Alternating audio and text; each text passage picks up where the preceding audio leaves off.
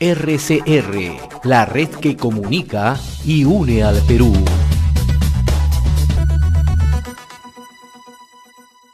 ¿Cómo están amigos? Bienvenidos a una edición más de RCR Deportes y en esta oportunidad vamos a analizar un poco de lo que sucedió el día de ayer, ¿no? En el reinicio de las eliminatorias rumbo al Mundial de Qatar 2022 el empate que sostuvo Perú ante Uruguay y también la derrota que sostuvo Venezuela ante Argentina el día de, de, ayer. Y justamente estas dos selecciones se van a enfrentar este domingo y ambas están con la urgencia de sumar de a tres. Si es que no se puede sumar de a tres, ya creo que prácticamente ambas selecciones estarían de olvidándose de poder llegar a Qatar 2022. Pero para eso, para ir analizando el partido, los partidos del día de ayer y lo que se viene este domingo, tengo el placer de eh, presentar a José Leonardo Lozada, él es periodista de nacionalidad venezolana, pero en este momento se encuentra en Colombia para poder analizar ¿no? justamente el encuentro entre Perú y Venezuela, que va a ser muy definitivo, va a ser definitorio seguramente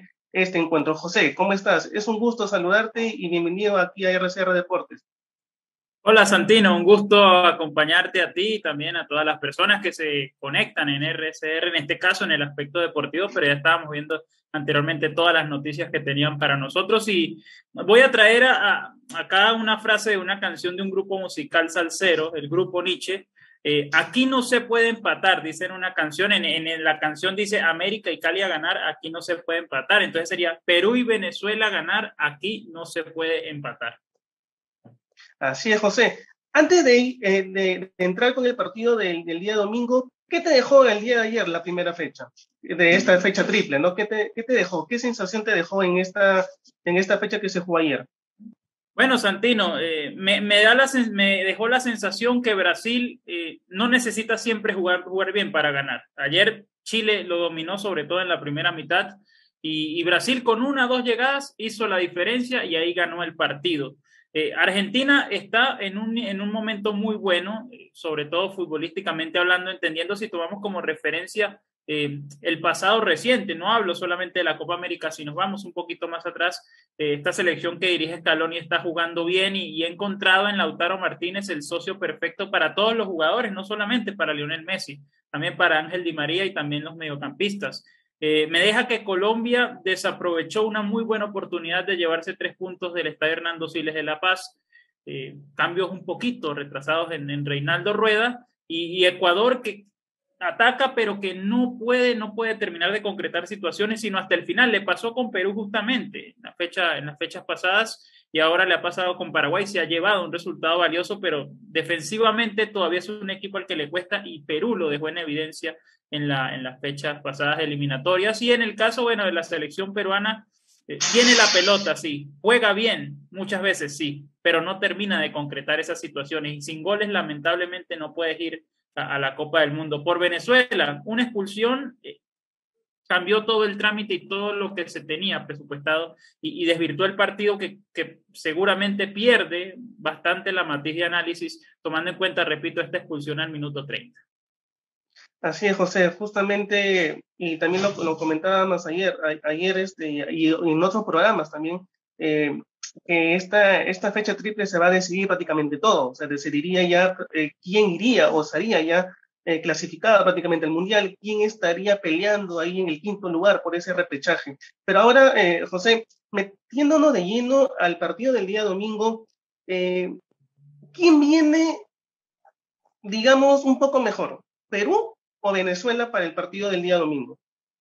Pasa es que hay ciertas diferencias marcadas, Santino. Eh, a ver, Perú no juega mal, repito, pero le falta concretar las situaciones, que creo yo que es el malestar que tiene el fanático de, de, a pie, de decir, bueno, tenemos la pelota, pero no hacemos los goles. Eh, en el caso de Venezuela, y aparte también para complementarlo de Perú, viene con un proceso muy largo de, deportivamente, hablando con Ricardo Gareca. Acá en Venezuela se cambió el técnico hace semana y media, dos semanas, eh, muy encima la triple fecha y se están viendo algunas cosas nuevas, por lo cual creo yo que, que, Perú llega mejor futbolísticamente, con una idea más clara de lo que tiene, careciendo sí de definición. Una vez Venezuela que está buscando en este cuerpo técnico interino, es bueno hacer esa salvedad, no es el cuerpo técnico en propiedad. eh, buscando agregar cosas nuevas que por ahí ayer con Argentina se vieron. Lo que quiere es jugar un poco mejor al fútbol porque Venezuela para muchos tiene la mejor generación de, jugadores de, toda su historia.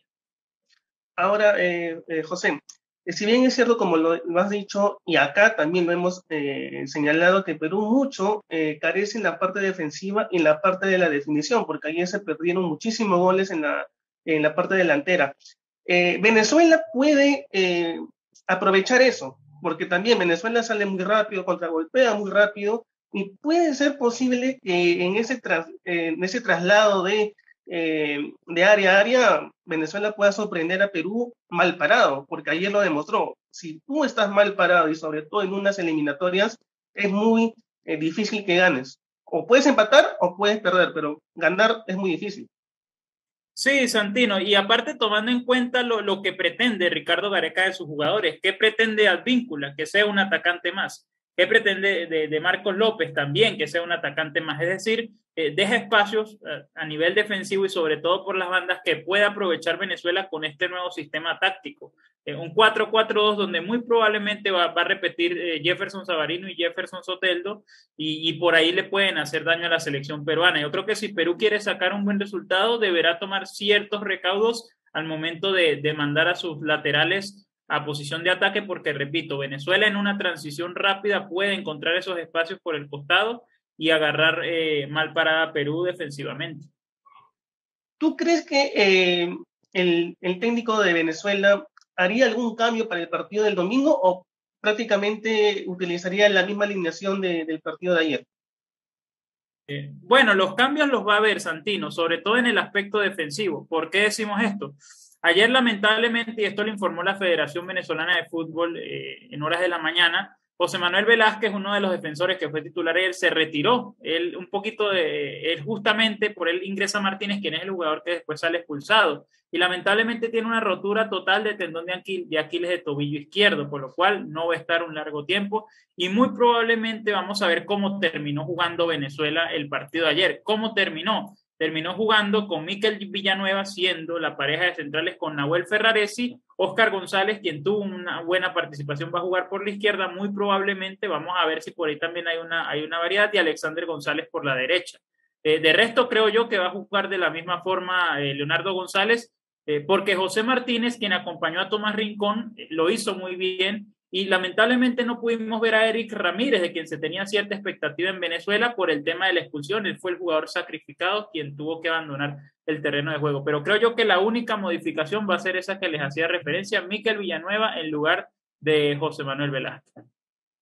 Ahora, eh, José, ¿qué, ¿qué, podemos decir de Venezuela? ¿En qué, eh, cuál es, eh, digamos, el arma de Venezuela? El arma quizás escondida que tiene Venezuela para justamente poder hacer daño a Perú. Sabemos que el traslado rápido Venezuela lo tiene, pero ¿hay, algún jugador específicamente que sea el distinto, el diferente en el equipo? Sin duda alguna que el diferente de esta selección es Jefferson Soteldo, eh, porque es un jugador con agilidad, porque es un jugador al que no, que no tiene ningún tipo de problema en tratar de encarar a un defensor rival, en la posición que sea, si es lateral, si es central, no importa la altura, eh, yo creo que Jefferson Soteldo es el jugador distinto que tiene esta selección y, está agregándole algunos, algunas cosas a su juego como es esa, esa capacidad de poder colaborar a nivel defensivo. Entendemos que en el fútbol contemporáneo hay que colaborar en defensa, sobre todo los, los mediocampistas que juegan por los costados. Eh, yo creo que Jefferson Soteldo es el más desequilibrante, no estando él tan lejos de lo que puede hacer Jefferson Savarino. Y en el Atlético Minero está jugando muy bien y ha sido una de las figuras de la Copa Libertadores. Claro que sí, ¿no? Y sobre todo que también creo que Venezuela, al igual que todas las selecciones eh, sudamericanas y a nivel mundial, donde están ahorita participando en las diferentes este, eliminatorias, están apostando también por los jóvenes, ese recambio generacional que, se vio en la Copa América y también se está viendo y se va a seguir viendo en, esta, en estas eliminatorias. Y sobre todo que, que lo están haciendo también en fecha, en fecha triple, ¿no? Que es algo importante porque le da un nuevo aire a, a las selecciones.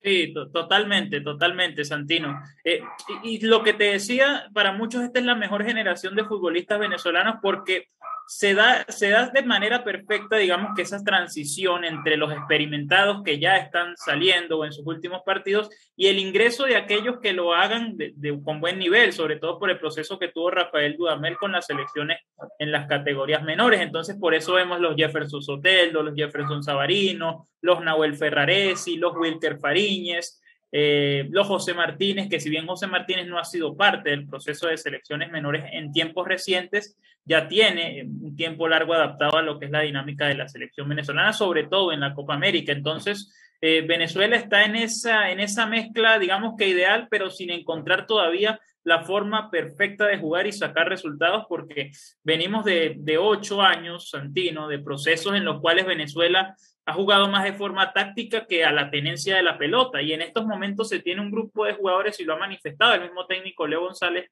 se tienen jugadores como para dominar el juego, para hacer tenencia de pelota y así poder eh, tener un juego un poco más propositivo y no tan defensivo.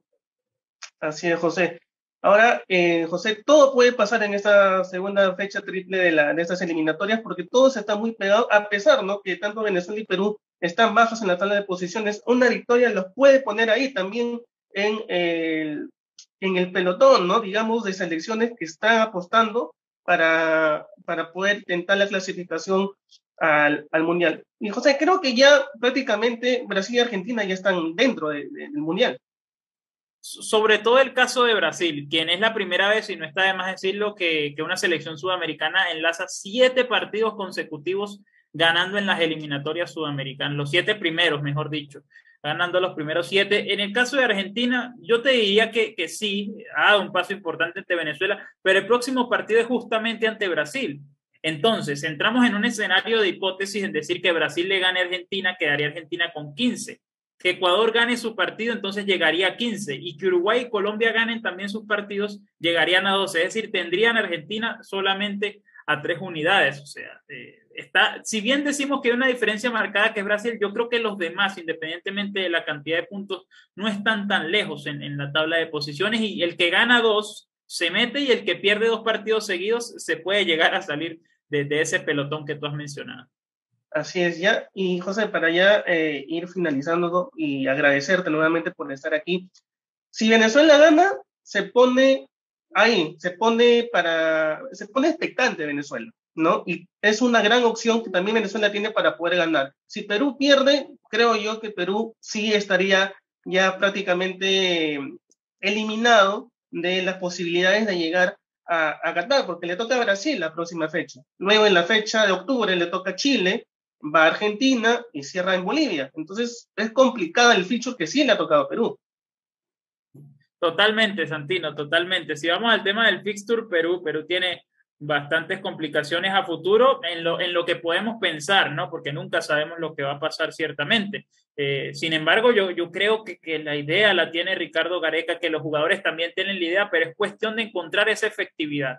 Cuando Perú encuentre esa efectividad, va a ser una selección que va a dar de qué hablar. Y ojo, a ver, de visitante, recordemos que Perú le puso un freno, podemos decir un freno de mano a Ecuador que venía muy bien en condición de visitante. Entonces, también demuestra que Perú ya está adaptándose a una forma de también competir en los partidos en condición de visitante. Claro está, entendemos unas diferencias, por ejemplo, futbolísticas con lo que es sobre todo Argentina y Brasil. Así es. José, te agradezco que, que hayas aceptado la, la, invitación para esta charla que hemos tenido sobre el partido ante de Perú con Venezuela el día, de, el día domingo y esperemos que gane la mejor selección, que haga bien las cosas y que los técnicos tengan buenas estrategias para este partido que es importantísimo tanto para Perú y para Venezuela. Gracias, Santino. A ti y un saludo a toda la gente, a las personas que conforman el equipo de la red de comunicación regional allá en Perú. Esperamos que gane el que juegue mejor, si es posible, y si no, pues va a ganar el que, el que haga los goles. Eso sí, disfrutemos el, el fútbol todos en paz, porque entiendo que hay una gran cantidad de venezolanas allá y podemos tranquilamente abrazados disfrutar de ese, de ese partido y sentir algunos la efervescencia, la felicidad del triunfo y algunos la tristeza de, de la derrota. Un gran abrazo para todos. Gracias, José. Eh, es, ha sido un gusto estar contigo el día de hoy aquí en RCR Deportes. Bien, amigos, esto ha sido todo por el día de hoy. Aquí en RCR Deportes hemos estado con José Leonardo Lozada hablando del partido que sostendrá Perú contra Venezuela este domingo por la segunda eh, fecha, ¿no? De esta, fecha, de esta fecha triple para el Mundial de Qatar 2022. Y conmigo será hasta una nueva oportunidad. Permiso.